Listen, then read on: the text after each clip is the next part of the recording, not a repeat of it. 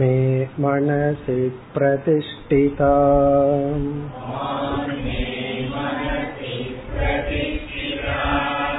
मनो मे वाचि प्रतिष्ठितम्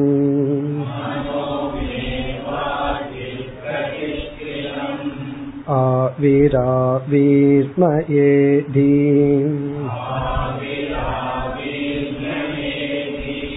वेदस्य म आनीस्तक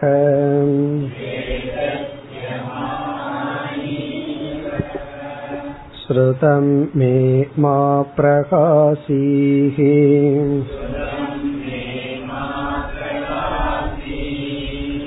अनेनादीते नाहो रात्रान् सन्तधामि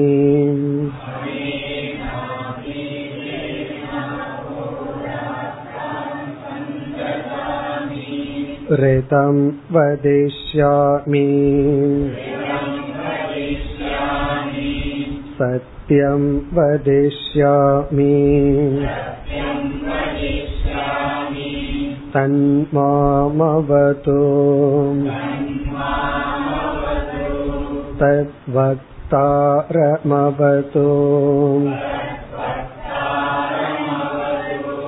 अवतु माम् अवतु भक्तारमवतु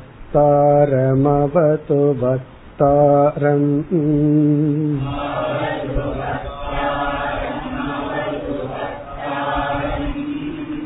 ॐ शान्ति शान्ति शान्तिः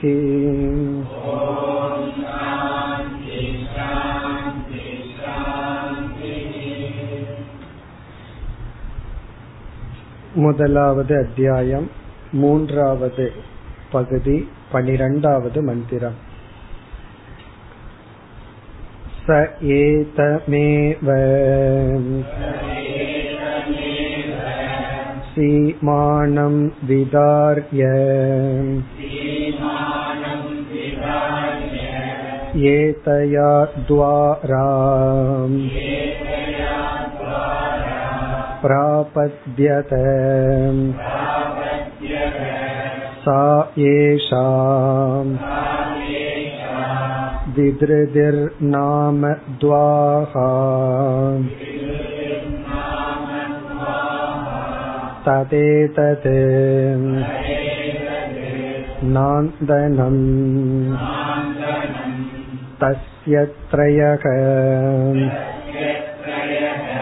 आवसताः। त्रयस्वप्नाः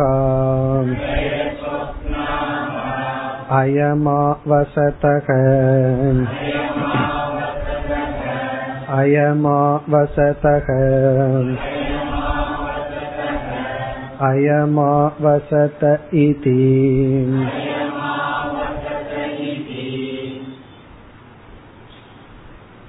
ஜீவாத்மாவின் ஷரீரம் படைக்கப்பட்டு அந்த ஷரீரத்துக்குள் உணர்வு ரூபமான ஜீவ தத்துவம் இல்லை என்றால் எப்படி இந்திரியங்களெல்லாம் செயல்படும்? எப்படி ஜீவன் போக்தாவாக இருந்து அன்னத்தை இந்த உலகத்தை அனுபவிக்க முடியும்? என்று பரமாத்மா ஆலோசனை செய்து ஜீவனுடைய சரீரத்திற்குள் நுழைந்தார் என்று நாம் பார்த்தோம். அதாவது பரமாத்மா ஜீவாத்மா சொரூபமாக இருக்கின்றார். ஆனால் நமக்கு தெரிகின்ற ஜீவாத்மா சிதாபாசமாக இருக்கின்ற ஜீவாத்மா. பிரதிபிம்பனான சூரியன் தன்னை சூரியனாக புரிந்து கொள்ளும் பொழுது தான் மோட்சத்தை அடைகின்ற. நான் யார் என்று நீரில் பிரதிபிம்பிக்கின்ற சூரியன் சிந்திக்கும் பொழுது தன்னை சூரிய சொரூபமாக உணர வேண்டும். அவ்விதம் பரமாத்மா ஜீவாத்மாவினுடைய சரீரத்தில் நுழைந்தார். எதன் வழியாக நுழைந்தார்? அது இங்கு கூறப்பட்டது. தலையினுடைய உச்சியில் பிளந்து அதன் வழியாக நுழைந்தார். இதிலெல்லாம் தாற்பயம் இல்லை என்று பார்த்தோம். நம்முடைய அந்த கரணத்தில் சிதாபாசம் தோன்றியது. அதுதான் முக்கியம். அடுத்ததாக பதினோராவது மந்திரத்தில் நாம் பார்த்தது ஜீவன் ஆத்ம ஞானத்தை அடைய எப்படி சிந்திக்க வேண்டும்? அதையும் பார்த்து முடித்தோம். அதாவது அந்தந்த இந்திரியங்கள் சுயமாக செயல்பட்டு கொண்டிருந்தால் நான் என்ற ஒருவன் யார் என்னுடைய பங்கு என்ன என்று சிந்தித்து நான் தான் அதாவது ஆத்மாவாகிய நான் தான் இந்த இந்திரியங்களுக்கு உணர்வை கொடுத்து செயலுக்கு காரணமாக இருக்கின்றேன். என்றெல்லாம் நான் யார் என்ற விசாரம் செய்து தன்னை பற்றிய ஞானத்தை அடைய வேண்டும். இதையெல்லாம் கூறி முடித்ததற்கு பிறகு உபனிஷத் ஒரு முக்கியமான வாக்கியத்தை இங்கு கூறுகின்றது. சென்ற வகுப்பில் பார்த்தோம். தஸ்ய பிரயக ஆவசதாகா. அந்த ஜீவனுக்கு மூன்று ஸ்தானங்கள். மூன்று இடத்தில் இருந்து கொண்டு மூன்று விதமான அவஸ்தையை அனுபவித்துக் கொண்டிருக்கின்றான். மூன்று ஸ்தானம் நாம் பார்த்தோம். நேத்திரம் கண் ஒரு ஸ்தானம் கண்டக கழுத்து ஒரு ஸ்தானம் ஹிருதயம் ஒரு ஸ்தானம். இந்த ஸ்தானத்திலிருந்து எப்படிப்பட்ட அனுபவத்தை அனுபவிக்கின்றான்? எப்பொழுது நேத்திரம் கண் என்ற ஸ்தானத்தில் இருக்கின்றானோ அப்பொழுது அவன் ஜாகிரத் அனுபவத்தை அனுபவிக்கின்றான். இப்ப நம்ம இருக்கிற ஜாகிரத அவஸ்தையை அனுபவிக்கின்றான். பிறகு கண்டஸ்தானத்திலிருந்து சொப்பன அவஸ்தையையும் கனவு என்ற அவஸ்தையையும் ஹிருதயத்திலிருந்து ஆழ்ந்த உறக்கம் என்ற அவஸ்தையையும் அனுபவிக்கின்றான். நமக்கு தெரிஞ்ச கருத்து தான் ஜீவனுக்கு மூன்று அவஸ்தைகள். ஆனால் இங்கு உபனிஷத் இந்த மூன்று அவஸ்தைகளையும் பொதுவாக எப்படி அழைக்கின்றது? திரையக சொப்னாகா. மூன்று சொப்பனங்கள் மூன்று கனவுகளை ஜீவன் அனுபவிக்கின்றான். இதுதான் முக்கியமான வாக்கியம் என்று பார்த்தோம். அதாவது ஜாகிரத் சொப்பனம் சுஷுப்தி என்ற மூன்று அவஸ்தைகளும் இங்கு சொப்பனம் என்றே அழைக்கப்படுகிறது. இதனுடைய பொருள் என்ன? ஜாகிரத அவஸ்தை ஒரு விதமான சொப்பனம். சொப்பன அவஸ்தையும் சொப்பனம் சுஷுப்தி அவஸ்தையும் சொப்பனம் தான் ஜாகிரதே சொப்பனத்துக்கு நிகர் என்று உபனிஷத் கூறியதற்கு பிறகு சில பேர் என்ன செய்வார்கள் சொப்பனத்துல ஏதாவது கண்டுகொண்டு அது நடந்துருமோன்னு ஒரு பயம். சொப்பனத்தையே ஜாகிரத அவஸ்தையா மாற்றுவார்கள். அதிகாலையில் கண்ட சொப்பனம் பழிக்கும் அப்படின்னு ஒரு நம்பிக்கை. சொப்பனமே போய். ஜாகிரதே சொப்பனம்னு சொல்லிட்டு இருக்கோம். இனி சொப்பனத்தை வந்து பலர் ஜாகிரதாக மாற்றிக் கொள்வார்கள் ஆனா உபனிஷத் என்ன செய்கின்றது? ஜாகிரதையே சொப்பனம் என்று சொல்கிறது. இதனுடைய காரணத்தையும் சென்ற வகுப்புல பார்த்தோம். எதன் அடிப்படையில் ஜாகிரத்தும் சொப்பனமும் ஒன்றாக்கப்படுகிறது என்றால் சொப்பனத்தில் பார்க்கப்படுகின்ற பொருள்கள் அனைத்தும் அனித்திய வஸ்து. சொப்பனத்துல நிரந்தரமான பொருள் எதையும் நாம் பார்க்கவில்லை. ஆனால் அந்த அனித்தியத்துவம் மிக விரைவாக நடக்கின்றது. ஒரு செகண்ட்ல அது வருது இனி ஒரு செகண்ட்ல காணாம போகும் ஜாகிரத அவஸ்தையிலும் நாம் பார்க்கின்ற அனைத்து பொருள்களும் அனித்தியமாக இருக்கின்றது இது வந்து நம்முடைய அனுபவத்துக்கு கொஞ்சம் நேரம் எக்ஸ்ட்ராவா இருக்கிற மாதிரி தெரியும். முப்பது வருடத்துக்கு முன்னாடி இந்த இடத்துல இருந்தவர் இப்ப திரும்பி வந்து பாக்குறாருன்னு வச்சுக்கோமே. அவருடைய அனுத்தியத்தோ புரியும். சொல்லுவார் இங்க புளிய மரம் இருந்தது இங்க குளம் இருந்ததுன்னு சொல்லுவார். இப்ப அங்கெல்லாம் பிளாட் இருக்கு. அப்படின்னு என்ன? கொஞ்ச காலம் மாற்றம் அவ்வளவுதான். கனவுல வந்து ஒரு செகண்ட்ல திடீர்னு குளத்துல பிளாட் வரும். ஜாகிரத அவஸ்தில அதுக்கு ஒரு முப்பது வருஷம் ஆகணும். அவ்வளவுதான் வித்தியாசம். காரணம் என்னன்னா காலம்தான் மாற்றமே தவிர மாற்றம் என்பதில் மாற்றம் இல்லை. ஆகவே ஜாகிரத அவஸ்தையிலும் நாம் அனித்தியமான பொருள்களை பார்க்கின்றோம். பிறகு பிளாட் எத்தனை வருஷம்னா? அது ஒரு பத்து இருபது வருஷம் அல்லது அது ஒரு முப்பது வருஷம். அதுக்கப்புறம் அது இருக்காது. பாலைவனமாக மாறிவிடும். சொல்கிறார்கள் தமிழ்நாடே கொஞ்ச நாள்ல பாலைவனமா மாறிடுமா நமக்கு அந்த கவலை வேண்டாம். இருநூறு வருஷம் சொல்லுவார்கள். கொஞ்சம் வருஷத்துக்கு அப்புறம் மாறிவிடும் சொல்வார்கள். பிறகு பாலைவனம் சோலையாக மாறும். ஜாகிரத அவஸ்தையில் இருக்கின்ற அனைத்து பொருள்களிலும் அனித்தியத்துவம் என்ற தன்மை உள்ளது. இப்ப அனித்தியத்துவத்தை ஜாகிரத்தில் அனுபவிக்கிறோம். சொப்பனத்துல அதை அனுபவிக்கின்றோம். ஆகவே ஜாகிரத அனுபவமும் சொப்பனம் தான் சுசுப்தியும் அது போலதான் இப்ப இந்த சொல் ஜெகத்தினுடைய நம்முடைய அனுபவங்களினுடைய நித்தியத்துவத்தை விளக்கி காட்டுகின்றது. உபனிஷத் வந்து பொதுவா சொப்பனத்தை வந்து நித்யா அனுபவத்துக்கு உதாரணமா சொல்லுவோம். உபனிஷத் ஜாகிரத்தையும் கூறி சொப்பனத்தோடு ஒப்பிடுவதிலிருந்து ஜெகன் மித்யா என்ற கருத்து விளங்குகிறது. இனி இதில் இனி ஒரு கருத்தை நாம் பார்க்க வேண்டும். ஜீவனுக்கு மூன்று ஸ்தானங்கள் ஆவசதக என்றால் ஸ்தானங்கள்னு பார்த்தோம். இந்த சம்சாரம் இரண்டாக பிரிக்கப்படுகிறது. இரண்டு விதமான சம்சாரம். இகலோக வியாபாரக ஜென்மாந்தரிய வியாபாரம் அப்படின்னு ரெண்டு வியாபாரமா. வியாபாரம்னா இந்த இடத்துல லைஃப் வாழ்க்கை அனுபவங்கள். இந்த சரீரத்துல உலகத்துல வாழ்ந்து கொண்டிருக்கின்ற வாழ்க்கை. வியாபாரம்னா வாழ்க்கை அர்த்தம். ஜென்மாந்தரியம் அப்படின்னு சொன்னா ஜீவன் வந்து இந்த பிறவியில் ஒரு உடலை எடுத்துக்கொண்டு சம்சாரியாக இருந்து கொண்டு இருக்கின்றான் இறந்ததற்கு பிறகு அவனுடைய சம்சாரத்துக்கு முற்றுப்புள்ளி வருகின்றதா அப்படின்னு ஒரு கேள்வி கேட்டா அது முற்றுப்புள்ளி அல்ல கமா தான் டெத் அப்படிங்கறது ஃபுல் ஸ்டாப் அல்ல ஒரு கமா என்ன ஆகுதுன்னா அடுத்த பிறவியை இவன் எடுத்துக்கொண்டு மீண்டும் சம்சாரத்தை அனுபவிக்கின்றான். புதிதா மறுபடியும் எழுத பழகுகின்றான். மறுபடியும் என்னன்னா உலகம்னா என்னன்னு தெரிய ஆரம்பிச்சு மறுபடியும் அவன் சம்சாரத்திற்குள் இருக்கின்றான். அப்போ ஜென்மாந்தரியம் அப்படின்னு சொன்னா ஒரு ஜீவன் ஒரு சரீரத்தை விட்டு வேறொரு சரீரத்தை எடுத்து மீண்டும் அவன் சம்சாரத்தை தொடருகின்றான். அப்பொழுது சாஸ்திரத்துல ஜீவனுக்கு மூன்று ஸ்தானம் சொல்லப்படுகிறது. முதல் ஸ்தானம் பித்ரு சரீரம். தந்தையினுடைய சரீரத்தில் ஜீவன் இருத்தல். இது வந்து இறந்ததற்கு பிறகு ஜென்மாந்தரிய சம்சாரத்தினுடைய வர்ணனை. இந்த லோகத்திலேயே இருக்கும் பொழுது அவனுக்கு அவனுடைய உடல்லையே மூணு ஸ்தானம் மூணு அவஸ்தைக்கு உரிய ஸ்தானம். இறந்ததற்கு பிறகு அவனுடைய சம்சாரம் வந்து மூணு ஸ்தானம். ஒன்று வந்து தந்தை இடத்தில் இருத்தல். இரண்டாவது ஸ்தானம் தாய் மாத்ரு.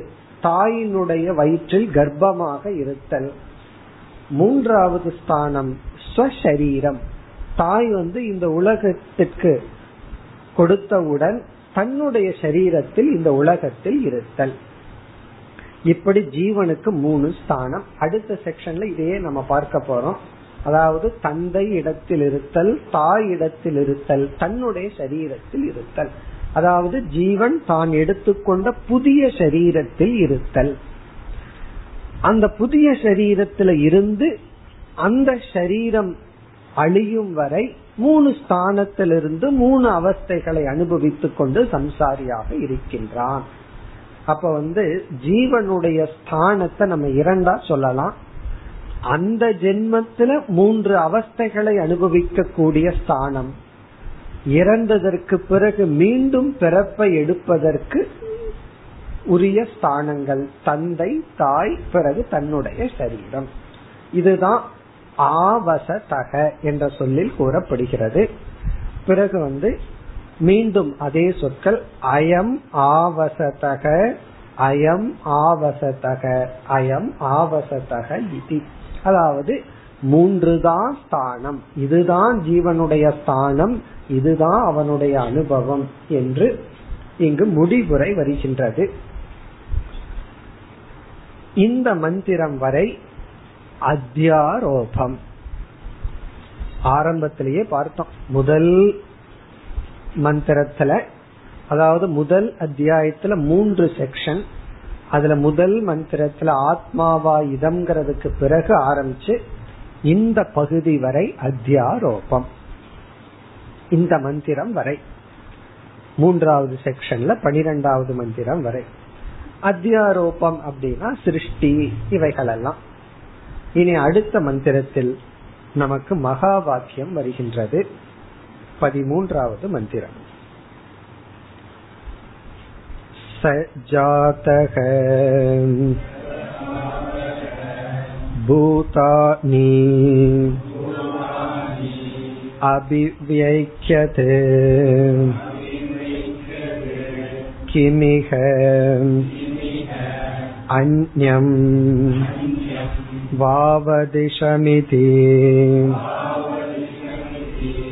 स एतमेव पुरुषम् ब्रह्म ततमम् अपश्यते इतम् अदर्शम् इति இந்த மந்திரத்தில் நமக்கு மகா வாக்கியம் வருகின்றது. ஆத்ம ஞானம் அல்லது மகா வாக்கியம் இந்த உபனிஷத்துல முதல் வாக்கியமே மகா வாக்கியம்னு பார்த்தோம். ஆத்மாவா இதம்ங்கிறதே ஒரு விதமான மகா வாக்கியம் இந்த ஆத்மாதான் இவை அனைத்துமாக உள்ளது.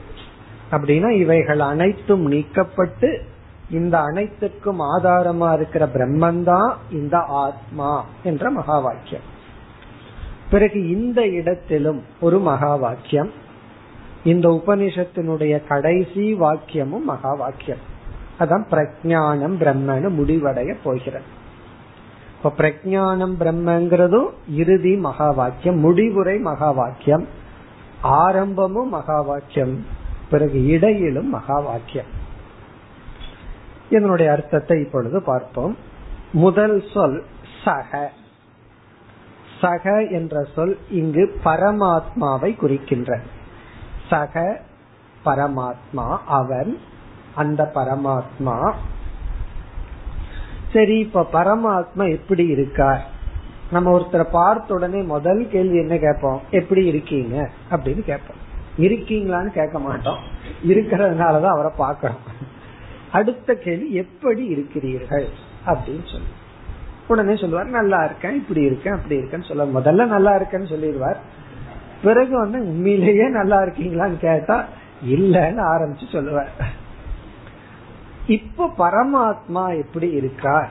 அப்படின்னு இப்ப பரமாத்மா கிட்டே கேள்வியை கேக்குறோம் நீங்க எப்படி இருக்கீங்க பிரம்மனே அப்படின்னு கேட்டா அடுத்த சொல் ஜாதக. அவர் என்ன ஆயிட்டாரா? ஜீவாத்மாவா பிறந்து இருக்காராம் ஜாதகங்கிற சொல் ஜீவரூபேன சம்சாரி பூதக. அவரே என்ன ஆயிட்டாரா? ஜீவரூபமான சம்சாரியாக இப்பொழுது இருக்கின்றார். பேசாம அவரு இருந்திருக்கலாம். அந்த மாயையை வச்சுட்டு சும்மா இருக்க முடியல அவருனாலையும். என்ன பண்ணார்? இந்த பஞ்சபூதத்தை எல்லாம் ஏதோ படைச்சார். உடனே சூக்ம சரீரத்தை படைச்சார். உடனே தன்னுடைய ரிஃப்ளக்ஷன் அதுக்குள்ள போயிடுது இது எப்படி என்ன ஆயிட்டாரா? அவரே இப்பொழுது ஜீவ ரூபமாக வடிவெடுத்து இருக்கின்றார் இது எப்படி புரிஞ்சுக்கணும்னா சூரியன் வந்து தண்ணீருக்குள் தான் பிறந்ததாக உள்ளது. சூரியன் பிறந்துட்டாராம். எப்படின்னா தண்ணீருக்குள் பிரதிபிம்பமாக. அப்படி புரிந்து கொள்ள வேண்டும். இப்ப இங்க ஜாதக அப்படின்னா அந்த பரமாத்மா இப்பொழுது சம்சாரியான ஜீவரூபமாக பரிணாமத்தை அடைந்த இருப்பவர். ஜாதக சக பரிணாமத்தை அடைந்து இருப்பவர். எப்படிப்பட்ட பரிணாமம்? விவர்த்த பரிணாமம். விவர்த்த பரிணாமம்னா மாறி இருக்கு. ஆனா எப்படி மாறி இருக்குன்னா மாறாமல் மாறி உள்ள இந்த கடைசி ஸ்டேஜுக்கு வந்தா இந்த மாதிரி தான் பேசி ஆகணும் வேற வழி கிடையாது. குழம்புற மாதிரி தான் பேசி ஆகணும். கண்ணுக்கு கண்ணு காதுக்கு காதுன்னு தான் பேசி ஆகணும். ஜாதகன பரமாத்மா ஜீவரூபமாக இப்பொழுது இருக்கின்றார். சரி இப்ப அந்த ஜீவன் உண்மையிலேயே யாருன்னா? பரமாத்மா தான் பிரம்மனாக இருக்கின்ற பரமாத்மா இப்பொழுது ஜீவனாக இருந்து கொண்டு இருப்பவர் என்ன செய்தார்? மோக்ஷத்தை அடையும் பொருட்டு என்ன பண்ணாரா? பூதாணி அபிவியது பூதாணிங்கிற சொல் இந்த அனைத்து பிரபஞ்சத்தை குறித்து அப்படின்னு அர்த்தம். அனைத்தையும் குறித்து உலகத்தை குறித்து அபிவியதுனா விசாரத்தை மேற்கொண்டார். ஆழ்ந்து சிந்தித்தார் ஆராய்ச்சி செய்தார். இந்த உலகத்தை குறித்து ஆராய்ச்சி செய்தார். பரீட்சலோகான் ஞாபகம் இருக்கோ? இந்த உலகத்தை ஒரு சிஷ்யன் ஆராய்ச்சி செய்தான். அதாவது சிஷ்யனாக சுயமா அவனுடைய அனுபவத்தை வச்சுட்டு இந்த உலகத்தை அவன் ஆராய்ச்சி செய்தால் அவனுக்கு என்ன கிடைக்கும்னா நிர்வேதம் ஆயாத் வைராகியம் கிடைக்கும்.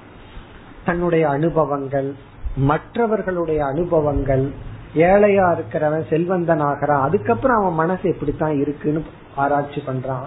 இந்த உலகத்துல தான் எதை எதையோ அடைஞ்சோம் இப்ப இப்படி இருக்கிறோம் இப்படி எல்லாம் ஆராய்ச்சி பண்ணா இந்த உலகம் தான் தேடுகின்ற உண்மையான நிறைவை தராது அப்படின்னு வைராகியத்தை அடையணும். அதே சிஷ்யன் குரு சாஸ்திரத்தினுடைய துணை கொண்டு உலகத்தை ஆராய்ச்சி செய்தார். அவன் சுயமா ஆராய்ச்சி பண்ணான்னா தனக்கு இருக்கிற அறிவை பயன்படுத்தி ஆராய்ச்சி பண்ணா வைராகியம் கிடைச்சிடும் வைராகியம் கிடைச்சிட்டு பிறகு என்ன செய்யறான்? குருவிடம் சென்று உபனிஷத்தின் துணை கொண்டு அவன் ஆராய்ச்சி செய்தால் அவனுக்கு என்ன ஞானம் கிடைக்கும்னா இந்த ஜெகத்துக்கு அதிஷ்டானமாக இருக்கின்ற பிரம்ம ஞானத்தை அடைவான். ஸ்வமேதையா தன்னுடைய மேதையினால பாதி கிணற தாண்டலாம். அதே போதும் அப்படின்னு சொன்னா என்ன ஆகும்னா அந்த கிணத்துல தண்ணி இல்லைன்னு புரிஞ்சுக்கணும். தண்ணி இல்லாத பாதி கிணற தாண்டிடுவான். சுயமான புத்தியை வச்சுட்டு. அதனாலதான் புத்திஸ்ட் எல்லாம் சாஸ்திரத்தை அக்செப்ட் பண்ணிக்காமையே இந்த உலகம் சூன்யம் பொய்ன்னு கண்டுபிடிச்சிட்டாங்க. ஏன்னா அவ்வளவு தூரம் சிந்தித்து விட்டார்கள். நம்மோட பாதி தூரம் வந்துட்டாங்கன்னு அர்த்தம். ஆனா என்ன சாஸ்திரத்தை எடுத்து கொள்ளாத காரணத்தினால் கடைசியில யோசிச்சு பார்த்தா சூன்யம்ங்கிற வார்த்தை தான் மனசுல நின்று பிரம்மன் பூர்ணம்ங்கிற வார்த்தை வரல. காரணம் என்ன?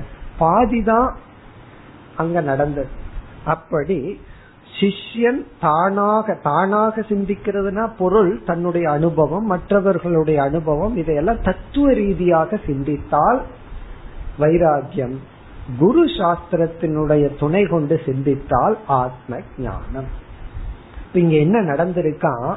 இந்த சிஷ்யன் அதாவது பரமாத்மா இதானின் ஜீவரூபேன ஜாதக இப்பொழுது ஜீவரூபமாக இருப்பவர் குரு சாஸ்திரத்தின் துணை கொண்டு அபிவியது இங்க அபிங்கிற சொல் வந்து குரு சாஸ்திரத்தை குறிக்கின்றது. அபிவியதுனா குரு சாஸ்திரத்தின் துணை கொண்டு உலகத்தை ஆராய்ச்சி செய்தான்.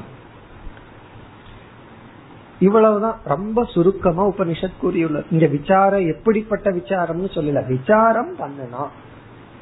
அடுத்த பகுதி விசார செய்து இவனுக்கு கிடைத்த ஞானம் வருகிறது. மற்ற உபனிஷத்துல எல்லாம் பார்த்தோம்னா அந்த விசார பிரகாரம் எல்லாம் நல்லா இருக்கும். இப்ப முண்டக்க உபனிஷத்துல எடுத்துட்டோம் அப்படின்னா பராவித்யா அபராவித்யான்னு ஸ்டெப் பை ஸ்டெப் அந்த விசாரத்தினுடைய மெத்தட் இருக்கும். கட்டோபனிஷத்துக்குள்ள போனோம்னா அவஸ்தாத்திரிய விவேகம் மாண்டூக்கியத்துல போனா ஓங்கார விவேகம் அப்படி எல்லாம் அந்த விவேக பிரகாரம் எல்லாம் விஸ்தாரமா இருக்கும். ஆனா இந்த உபனிஷத்துல அந்த விசாரத்தினுடைய பிரகாரத்தை நம்ம கடைசி பகுதியில பார்க்க போறோம். லாஸ்ட் செக்ஷன்ல வரப்போகுது. இந்த இடத்துல எப்படிப்பட்ட விசாரம் செய்தான்னு சொல்லாம விசாரத்தை செய்து இப்படிப்பட்ட ஞானத்தை ஜீவன் அடைந்தான். அதாவது தன்னை பிரம்மனாக உணர்கின்ற ஞானத்தை அடைந்தான்னு மகா வாக்கியம் வருகிறது. இந்த இடத்துல எப்படிப்பட்ட விசாரம் வரவில்லை. ஆனா விசாரத்தை செய்தான். இப்ப நம்ம இங்க புரிஞ்சுக்கணும். அதாவது ஜெகத்தை குறிச்சு ஜெகத் எப்படி தோன்றியது? எதனால் ஜெகத் காக்கப்பட்டு வருகிறது? எதனிடத்தில் ஜெகத் ஒடுங்குகின்றது?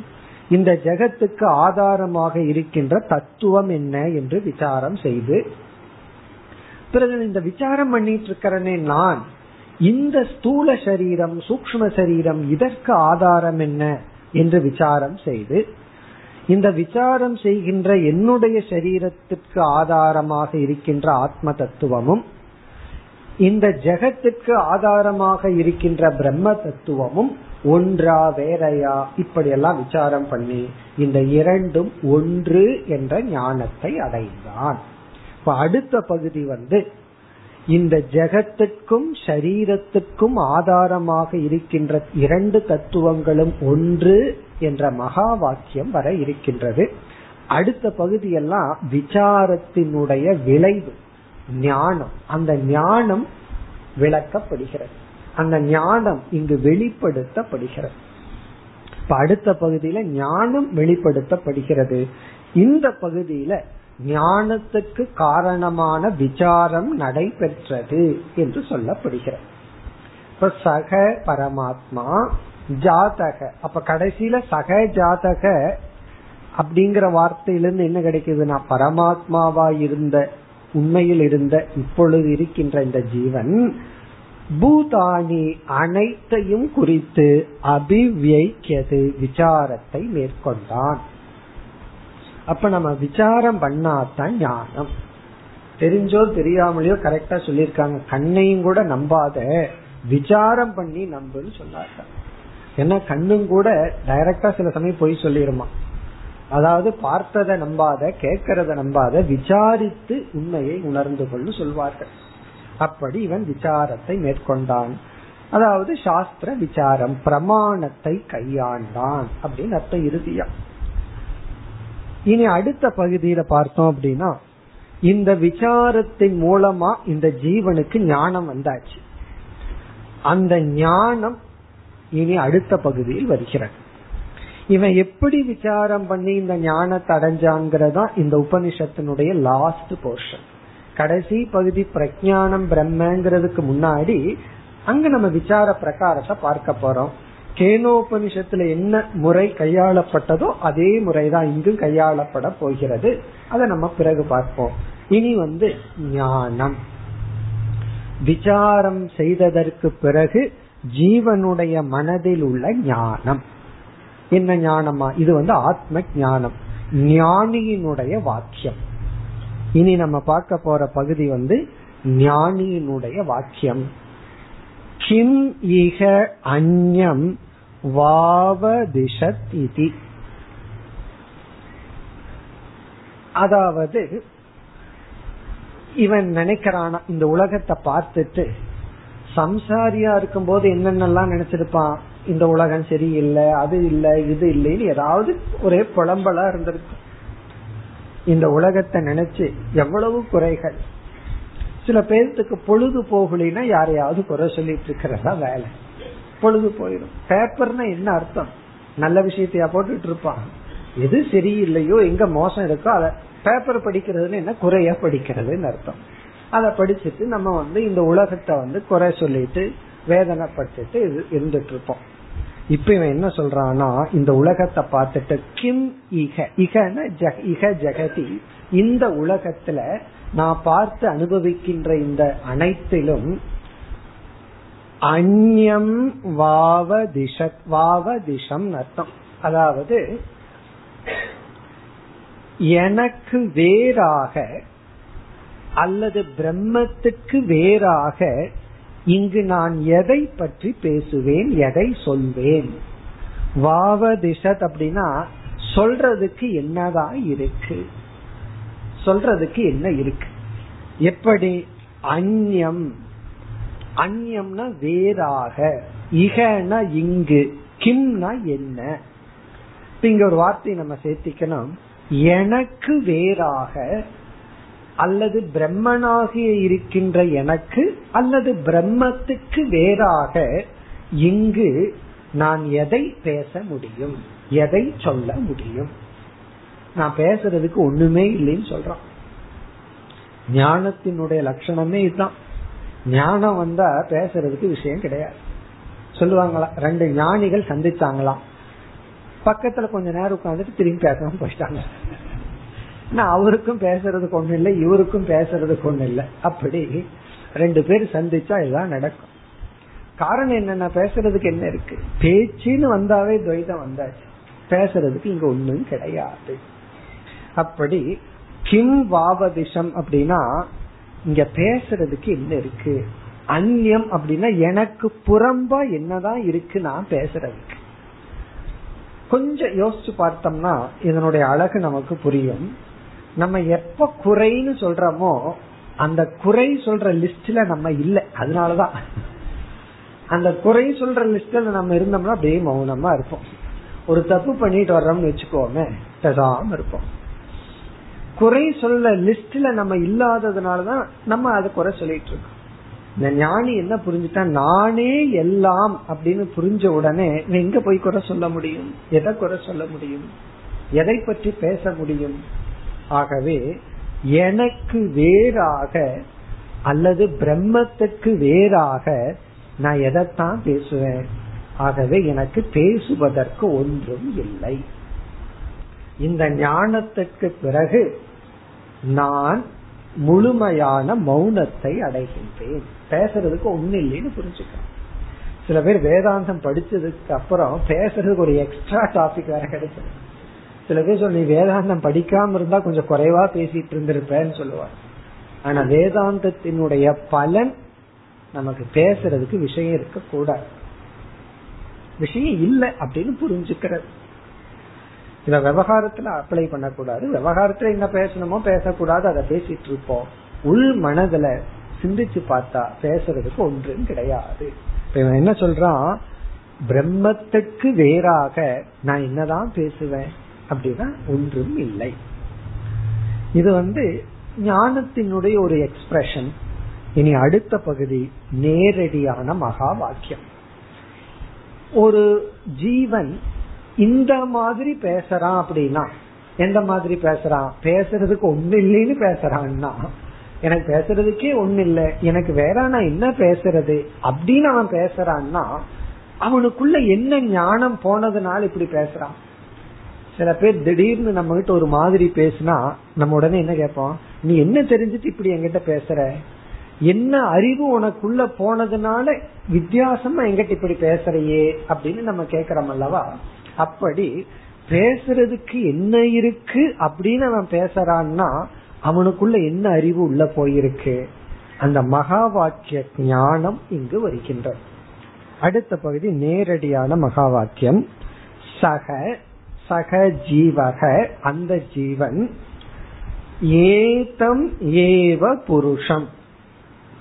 ஏதம் புருஷம் இந்த ஜீவனை. ஏதம்னா இந்த ஏவ இந்த ஜீவனையே. புருஷம்னா இந்த இடத்துல ஜீவன். இந்த ஜீவனையே சகங்கிற சொல் ஜீவாத்மா. சக ஜீவாத்மா இந்த இடத்துல ஜீவாத்மான ஞானி. சக ஞானி இந்த ஞானி ஏதமேவ புருஷம். இந்த ஜீவனையே பிரம்ம பிரம்மன் என்று ததமம்ங்கிற வார்த்தையை விட்டுருவோம்.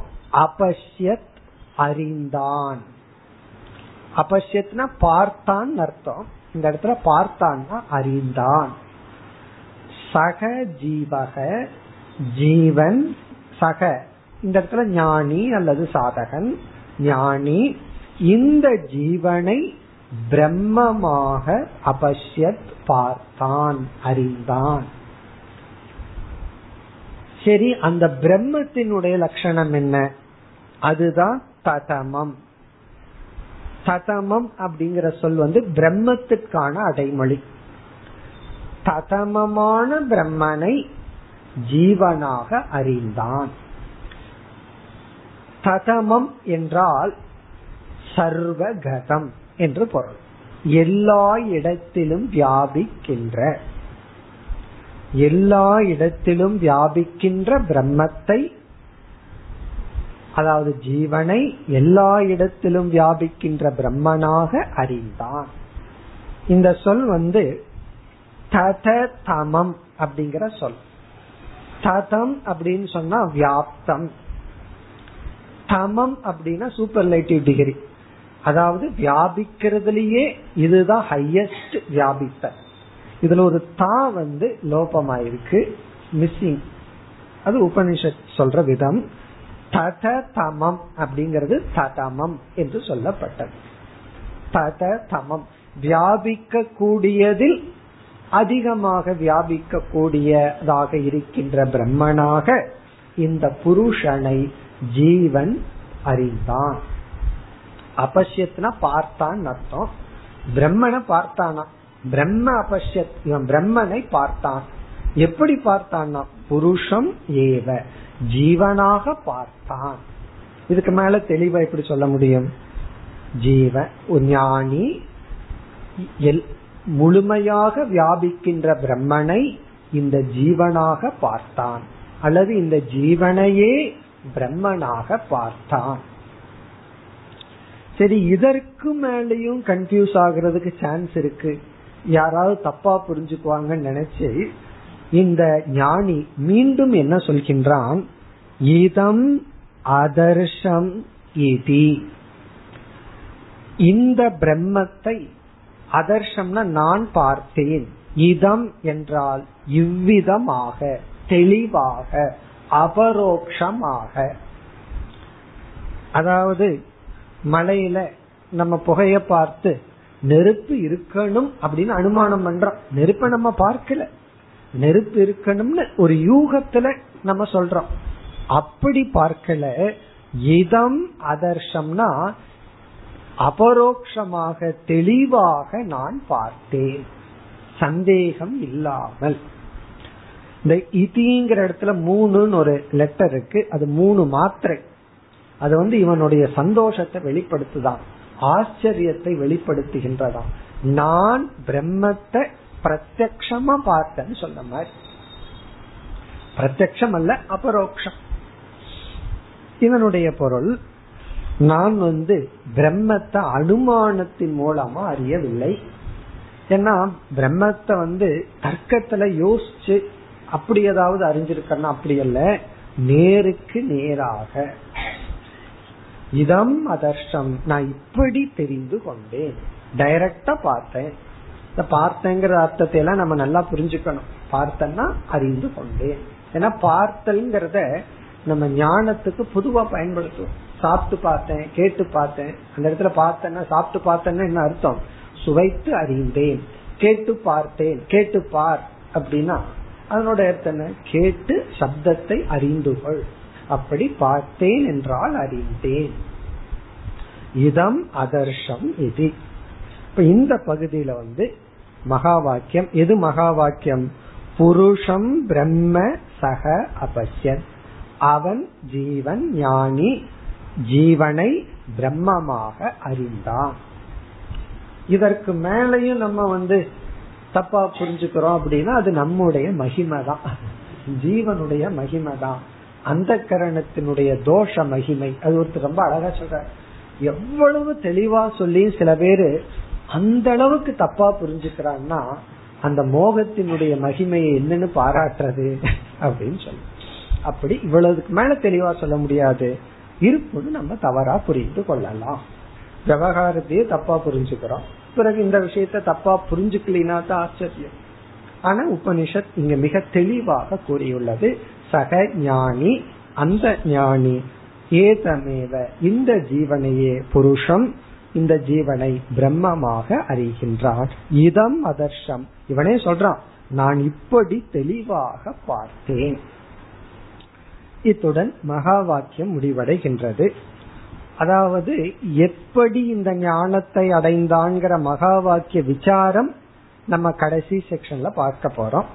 இங்க வந்து விசாரம் செய்து ஜீவன் இந்த ஞானத்தை அடைந்தான் இவ்விதம் அடைந்தான் அவ்வளவுதான் இனி அடுத்த பகுதி அடுத்த பகுதியில் இந்த செக்ஷன் முடிவடைய போகின்றது பதினான்காவது மந்திரம் तस्मात् इदन्त्रो नाम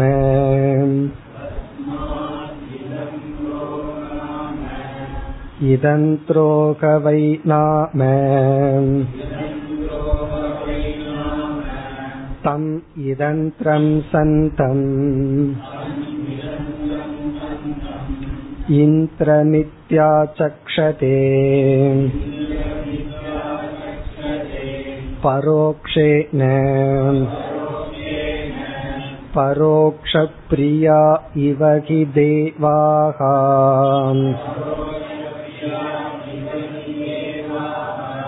परोक्षप्रिया इव हि देवाः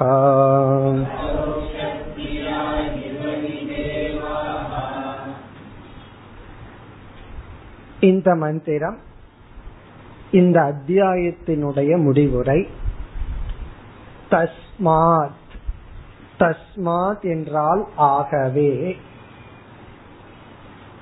ஆகவே என்றால் அபரோக்ஷ தர்ஷனாத் ஜீவன் பிரம்மத்தை அபரோக்ஷமாக அறிந்த காரணத்தினால் அதாவது பிரம்ம ஞானம் அப்படிங்கிறது நம்ம வேக் நாலேஜ்னு சொல்லுவோம். தெளிவில்லாத அறிவுன்னு சொல்லுவோம். அப்படி அல்ல. மிக மிக தெளிவான ஞானம். கண்ணுல பார்க்கறதும் கூட தெளிவான ஞானம் கிடையாது. ஆனா இந்த ஞானம் மிக மிக தெளிவான ஞானம். சில பேர்த்துக்கு ஒரு சந்தேகம் வரும். எனக்கு பிரம்மன் தெரிஞ்சிடுதா இல்லையான்னு எப்படி தெரிகிறது? அது எப்படி தெரியும்? அப்படின்னு சொல்லி ஒரு சந்தேகம் வரும்.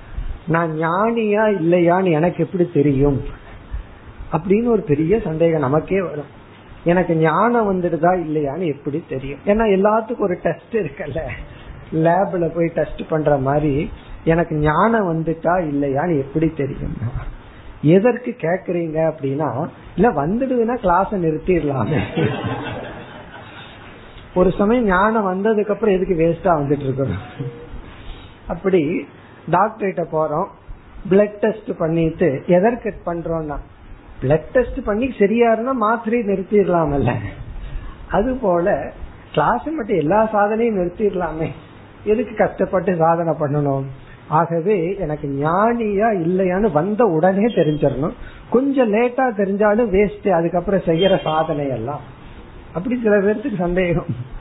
இங்க வந்து தான் ஞானியா இல்லையான்னு நமக்கு சந்தேகம் வந்தாவே ஞானி இல்லைன்னு அர்த்தம். ஒருத்தர் கேக்குற நான் ஞானியா இல்லையான்னா. நீ ஞானி இல்லைன்னு உடனே சொல்லிடலாம். எப்படி சொல்றேன்னா உனக்கு இந்த சந்தேகம் வந்திருக்கே. அப்பவே ஞானி இல்லைன்னு சொல்லலாம். ஞானம் வந்துட்டா ஃபர்ஸ்ட் இந்த சந்தேகம் வர நான் ஞானியா இல்லையா? எனக்கு பசிக்குதா இல்லையான்னு ஒருத்தர் சந்தேகப்பட்டாவே உனக்கு பசிக்குதுன்னு சொல்லிடலாம். காரணம் என்ன? பசிக்கிறதுனாலதான் இந்த சந்தேகம். ஃபுல்லா இருந்ததுன்னா இந்த சந்தேகம் வர. அப்படி பசித்தல் அப்படிங்கிற உணவு உணர்வு வந்து யாருமே சொல்லி தெரிய வேண்டிய அவசியம் கிடையாது. யாருகிட்டையும் கேட்க வேண்டாம். எனக்கு பசி போயிடுதா இல்லையா? அது நமக்கு வந்து அபரோக்ஷம் ஸ்வப்பிரத்யக்ஷம்னு சொல்றது. இது நமக்கே தெரியுது. மத்தவங்க சொல்ல வேண்டாம். நமக்கே தெரியுது. அதே போல பிரம்ம ஞானம் நமக்கு வந்துடுதா இல்லையாங்கிறத யாரும் சர்டிபிகேட் கொடுக்க வேண்டிய அவசியம் கிடையாது.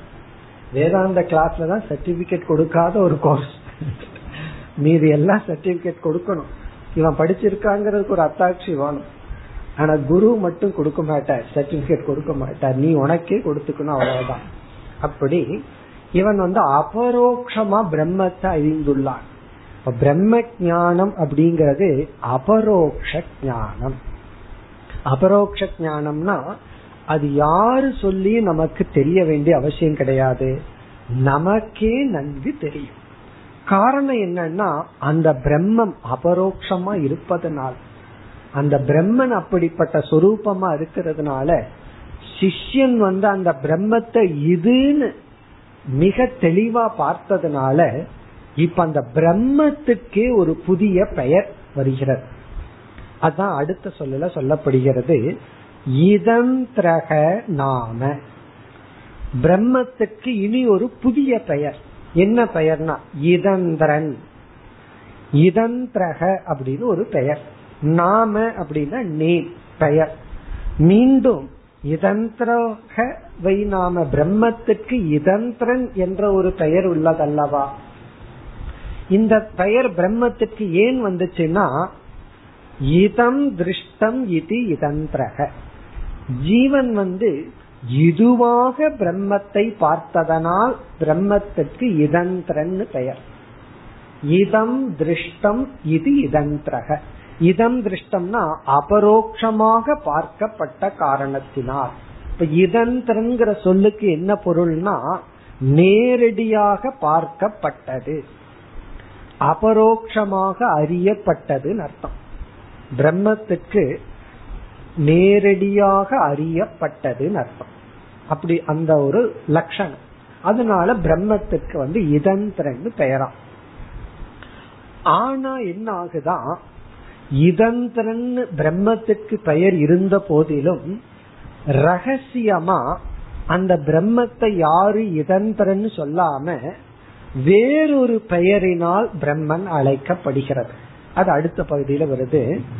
தம் இதந்திரம் சந்தம். பிரம்மனுக்கு இதந்திரன் என்ற பெயர் இருந்த போதிலும் இந்திரக இதி ஆசக்ஷதே பரோக்ஷேம. அந்த பிரம்மத்தை இந்திரன் என்று அந்த இதந்திரங்கிற ஒரு ஈய விட்டுட்டு இந்திரன் என்று பரோக்ஷேனா மறைமுகமாக ஆச்சக்ஷதே அழைக்கப்படுகிறது. இங்க பரோக்ஷேன சீக்ரெட் நேம் அப்படின்னு அர்த்தம் ரகசியமாக அழைக்கப்படுகிறது. அவனுக்கு வந்து பிரம்மத்துக்கு இதந்திரங்கிறது உண்மையான பேரா இருந்தாலும் சீக்கிரட்டா ரகசியமா இந்திரன் அழைக்கப்படுகிறதா இப்ப ரெண்டு டெரரிஸ்ட் போன்ல பேசிக்கிறாங்கன்னு வச்சுக்கோமே. எப்படி பேசிக்குவாங்க? முழு நேமோடைய பேசிக்குவாங்க. ஒரு கோடு வேடு வச்சுக்குவாங்க ரகசியமா பேசிக்குவாங்க. அல்லது வந்து ஏதாவது ஒரு ப்ராஜெக்ட முடிச்சுட்டா என்ன சொல்லுவாங்க? டார்கெட் அச்சீவ்டுன்னு சொல்லுவாங்க. அவன் என்ன டார்கெட் அது பிசினஸ் டார்கெட்டா அல்லது ஆள் அடிக்கிறதா? அதெல்லாம் அவங்களுக்குள்ள இருக்கிற கோடு நேம் அப்போ ஒரு ரகசியமா பேசிக்கணும் அப்படின்னா என்ன செய்வாங்க? பரோக்ஷ நாம. பரோட்சமான பேர் வச்சுக்குவாங்க. பரோட்சமான பேர் அப்படின்னு சொன்னா அது அவங்களுக்குள்ளதான் தெரியும். இந்த பசங்க வாத்தியாருக்கு பேர் வைப்பான் அது பசங்களுக்குள்ளதான் தெரியும். வாத்தியாருக்கு தெரியாது. அவரு முன்னாடியே சொல்லுவான். வாத்தியாருக்கு தெரியாது. காரணம் என்ன? அது அவங்களுக்குள்ள வச்சிருக்கிற பேர். அதே அதான் பரோட்ச நாமன்னு சொல்றது. பரோட்ச நாமன்னா அவங்களுக்குள்ள வச்சிருக்கிற ஒரு சீக்ரெட் கோடு அப்படி பிரம்மத்துக்கு ஒரிஜினல் பேரு இதந்திரன். ஆனா பிரம்மத்தை வந்து இந்திரன் என்று அழைக்கப்படுகிறது மறைமுகமாக. இந்திரக மாயாபிகி புருரூபக இயதேன்னு ஒரு உபனிஷத்துல வருது. அந்த இடத்துல இந்திரன்னா பிரம்மன். பிரம்மன் வந்து மாயையின் துணை கொண்டு பல ரூபங்களை அடைந்தார். அப்ப பிரம்மத்துக்கு இந்திரன்கிற பேர் தான் உபனிஷத்துக்குள்ளேயும் மத்ததுலயும் இருக்கான் அந்த இதந்திரங்கிற பேரை பிரம்மன் வந்து மறைச்சு வச்சுட்டாராம். யாருக்கும் சொல்லலையாம் சீக்கிரட்டா இருக்கான் பிரம்மனே தன்னுடைய உண்மையான பேரை மறைச்சு பொய்யான பேரோட விளங்கி கொண்டு இருக்கிறாராம் ஏன் பிரம்மனே அந்த வேலையை பண்றார்? அடுத்த பகுதி பரோக்ஷ பிரியா இவகி தேவாகா. தேவர்கள் வந்து தங்களை வெளிக்காட்டி கொள்ள விரும்புவதில்லை. பரோக்ஷ பிரியாகனா தன்னை மறைத்து கொள்ள விரும்புகின்றார்கள். தேவாகா தேவர்கள் பரோக்ஷ பிரியாக பிரியாகன விரும்புபவர்கள். பரோக்ஷ பிரியர்கள் அப்படின்னா தன்னை மறைத்து கொள்ள விரும்புபவர்கள். தன்னை வெளிக்காட்டி கொள்ள மாட்டார்கள். பரோக்ஷ பிரியா இவகி தேவாகா. தேவர்கள் பரோக்ஷ பிரியர்கள். அபரோக்ஷ பிரியர்கள்னா தன்னுடைய இருப்பை காட்டிக்கொள்ள விரும்புபவர்கள். மனுஷன் அபரோக்ஷ பிரியர்கள் தான் ஒரு இடத்துல போனா தான் இருக்கிறேன்னு முதல்ல எல்லாத்துக்கிட்டையும் காமிச்சுக்கணும். இருமல்யோ தும்மல் விட்டோ நான் வந்துட்டேங்கிறத காமிச்சுக்கணும். தன்னுடைய பிரசன்ஸ காமிச்சுக்கணும். எல்லாத்துக்கும். ஆனா தேவர்கள் ஞானிகள் பரோக்ஷ பிரியாக தன்னை வெளிக்காட்டி கொள்ள மாட்டார்கள். தன்னை மறைத்து கொள்வார்கள். ஒரு ஞானி வந்து தன்னுடைய பிரசன்ஸ எவ்வளவு தூரம் யாரும் நோட் பண்ணலையோ அவ்வளவு தூரம் சந்தோஷப்படுவார். ஒரு அஜானி வந்து எவ்வளவு பேர் என்ன பிரசன்ஸ நோட் பண்ணிருக்காங்கன்னு பாப்பாங்க கல்யாணத்துக்கே விதவிதமா ட்ரெஸ் பண்ணிட்டு நகை போடுறதுடைய அர்த்தம் என்னன்னா எல்லாம் என்ன பார்க்கணும். மூணு மணி நேரத்துல மூணு முறை நகையை மாத்தியாச்சு ட்ரெஸ்ஸ மாத்தியாச்சு. காரணம் என்னன்னா என்ன அப்ப இந்த ட்ரெஸ் போட்டுட்டு இருந்தீங்கன்னு கேட்கணும். மற்றவங்களுடைய அட்டென்ஷனுக்கு நம்ம ஒரு பாத்திரம் ஆகணும். அது வந்து அபரோக்ஷ பிரியர்கள் ஆனா வந்து தேவர்கள் பரோட்ச பிரியாக தன்னை மறைத்து கொள்ள விரும்புகின்றார்கள். இதனுடைய தாற்பயம் என்ன? இது வந்து கர்மகாண்டத்திலையும் சொல்லுவார்கள் தேவர்கள் நேரடியா சுலபமா நம்ம கண்ணுக்கு பட்டு விட மாட்டார்களாம். பெரிய தவம் எல்லாம் பண்ணாதான் தேவர்களை எல்லாம் பார்க்க முடியுமா? அதனால தேவலோகத்தில் இருக்கிற தேவர்களும் பரோட்ச பிரியாக தன்னை காட்டிக்கொள்ள மாட்டார்கள். இது வந்து கர்மகாண்டத்துல. இங்க ஞான காண்டத்துல வந்தா இதற்கு முன்னாடி வந்து என்ன பார்த்தோம்? சிஷ்யன் இதுவாக பிரத்யக்ஷமாக மிக தெளிவாக பிரம்மத்தை அறிந்தார். காரணம் என்னன்னா பிரம்மத்தை தவிர வேற எதுவும் கிடையாதுன்னு தெரிஞ்சுட்டான் அவன் எப்படி தெளிவில்லாம அறிய முடியும்? தெளிவாக அறியக்கூடிய பிரம்மன் பரோக்ஷமாகவும் இருக்கின்றது தெரியாமலும் இருக்கின்றது. யாருக்குமே தெரியாம இருக்கிறது என்னன்னா பிரம்மன் தான் ஆனா எல்லா இடத்துலயும் இருக்கிறது என்னன்னா அதுவும் பிரம்மன் தான் எல்லோருக்கும் தெளிவாக தெரியக்கூடிய பிரம்மன் பரோட்சமாகவும் இருக்கின்றது யாருக்கும் தெரியாமலும் இருக்கின்றது. ஏன்னா பிரம்மன் வந்து எங்காவது போய் ஒளிஞ்சுக்கணும் மறைஞ்சுக்கணும்னா அது இல்லாத இடத்துல போய் இருக்கணும். பிரம்ம எங்க போய் ஒளிஞ்சுக்க முடியும்? நமக்கு தெரியக்கூடாதுன்னு பிரம்மன் எங்காவது போய் மறைஞ்சுக்கணும்னா எங்க போய் பிரம்மன் மறைஞ்சுக்க முடியும்? ஏன்னா பிரம்ம இல்லாத இடம் இருந்துச்சுன்னா பிரம்ம அங்க போய் உட்காந்துக்கலாம் பிரம்மன் தான் எல்லா இடத்துலயும் இருக்கே தத தமம்னு வேற படிச்சுட்டோம். அப்போ அபரோக்ஷமா இருக்கிற அதே பிரம்மன் பரோக்ஷமாகவும் இருக்கின்றது. இதுக்கு பல தாத்பரியங்கள் இருக்கு. ஒரு தாத்பரியம் வந்து அந்த பிரம்மன் ஞானத்தினால் மட்டும் பார்க்கப்படும். ஞானம் இல்லை என்றால் அந்த பிரம்மன் பரோட்சம் ஆகிவிடும். அறிவிருந்தா பிரம்ம எல்லா இடத்திலும் இருக்கு. அறிவில்லைனா பிரம்மன் எங்கும் இல்லை. அதனாலதான் கடவுள் இல்லை கடவுள் இல்லைன்னு சொல்றாங்கன்னா அதுல வந்து ஆச்சரியமே கிடையாது. சொல்லாம இருந்தா தான் ஆச்சரியம். சொல்றதுல ஆச்சரியமே இல்லை. காரணம் என்ன? அறிவு இல்லை கடவுள் இல்லைன்னு அவன் சொல்றதனுடைய அர்த்தம் எனக்கு அறிவு இல்லை அவ்வளவுதான். எனக்கு அறிவு இல்லைங்கிறது இனி ஒரு வார்த்தை கடவுள் இல்லை. அது தனக்கு அறிவு இல்லைன்னு சொல்றதுக்கு வெக்கமோ என்னமோ அதனால கடவுள் இல்லைன்னு சொல்கிறார்கள். அவ்வளவுதான். இல்லைன்னு சொல்றதுக்கு அறிவு வேணுமே? அறிவு வேண்டியது இல்லையே இருக்குன்னு சொல்றதுக்கு தான் கொஞ்சம் அறிவு வேணும். அப்போ இல்லை என்று சொல்வதற்கு காரணம் அறிவு இல்லை. பரோக்ஷ பிரியாக. இனி ஒரு பொருள் பிரம்ம அப்பிரமேயம் அது நம்மிடத்தில் இருக்கிற புலன்களினால் அறியக்கூடிய வஸ்து அல்ல. அது ஒரு பிரமேயமா இருந்ததுன்னா கண்ணு காது அல்லது தர்க்கத்தை பயன்படுத்தி பார்த்துக்கலாம். அது அப்பிரமேயமாக இருப்பதனால் அபரோக்ஷம். இனி ஒரு பொருள் ஞானிகள் தங்களை காட்டிக் கொள்வதில்லை அட்வர்டைஸ்மெண்ட் போகாத ஒரு இடம் ஞானி கிட்ட தான் அட்வர்டைஸ்மெண்ட் இல்லாத ஒரு இடம் ஞானி கிட்ட தான் தன்னை அவர்கள் விளம்பரப்படுத்தி கொள்வதில்லை. இது ஞானத்தினுடைய பலன். ஞானம் வராத வரைக்கும் எப்படியெல்லாம் விளம்பரப்படுத்தலாம்? அட்வர்டைஸ்மெண்ட் டெக்னாலஜியை போய் பார்த்தா அவங்க எப்படியெல்லாம் யோசிக்கிறாங்கன்னு பார்த்தா ரொம்ப ஆச்சரியமா இருக்கு. இந்த லேடிஸ் யூஸ் பண்ற ஆயிலுக்கு வந்து ஜென்ஸ் தான் அட்வர்டைஸ்மெண்ட் பண்ணணுமா? அதனால பாருங்க இப்ப எல்லாம் வந்து எண்ணெய் எல்லாம் ஏதாவது சினி ஸ்டார் அவர் தான் நிப்பார். லேடிஸ் யூஸ் பண்ற ஆப்ஜெக்டுக்கு வந்து மென்னு தான் அட்வர்டைஸ் பண்ணணுமா? அப்பதான் அட்ராக்ட் ஆகுமா? பார்ப்பார்களா அந்த அட்வர்டைஸ்மெண்ட் இப்படி எல்லாம் ஒருத்தர் சொன்னார். இதனுடைய அர்த்தம் என்னன்னா எப்படியெல்லாம் ரிசர்ச் பண்ணி யோசிச்சு விளம்பரப்படுத்துகிறார்கள்? இதெல்லாம் என்னன்னா பரோக்ஷ அபரோக்ஷ பிரியாகா ஆனால் இங்கு ஞானி தன்னை விளம்பரப்படுத்தி கொள்ள மாட்டார். இதனுடைய பொருள் என்னன்னா தன்னிடத்தில் நிறைவாக இருப்பார். பரோட்ச பிரியா இவ தேவாகாங்கிறத ஞானி ஞானத்துக்கு பிறகு தன்னில் நிறைவு கண்ட காரணத்தினால் தன்னை அவன் விளம்பரப்படுத்தி கொள்ள மாட்டான். எதை போலனா பிரம்மத்தை போல. உலகத்தில் இருக்கிற அட்வர்டைஸ்மெண்ட் ஓகே எப்படி அட்வர்டைஸ் பண்ணா ப்ராடக்ட் விற்கும் அதுக்கு எல்லா அறிவையும் பயன்படுத்தணும் ஆனா ஞானியும் பிரம்மனும் பரோக்ஷ பிரியாக இத்துடன் இந்த பகுதி முடிவடைகின்றது மேலும் அடுத்த வகுப்பில் தொடர்போம் ॐ पूर्णमधः पूर्णमिधं पूर्णात् पूर्णस्य पूर्णमादाय पूर्णमेवावशिष्यते ॐ शान्ति शान्ति शान्तिः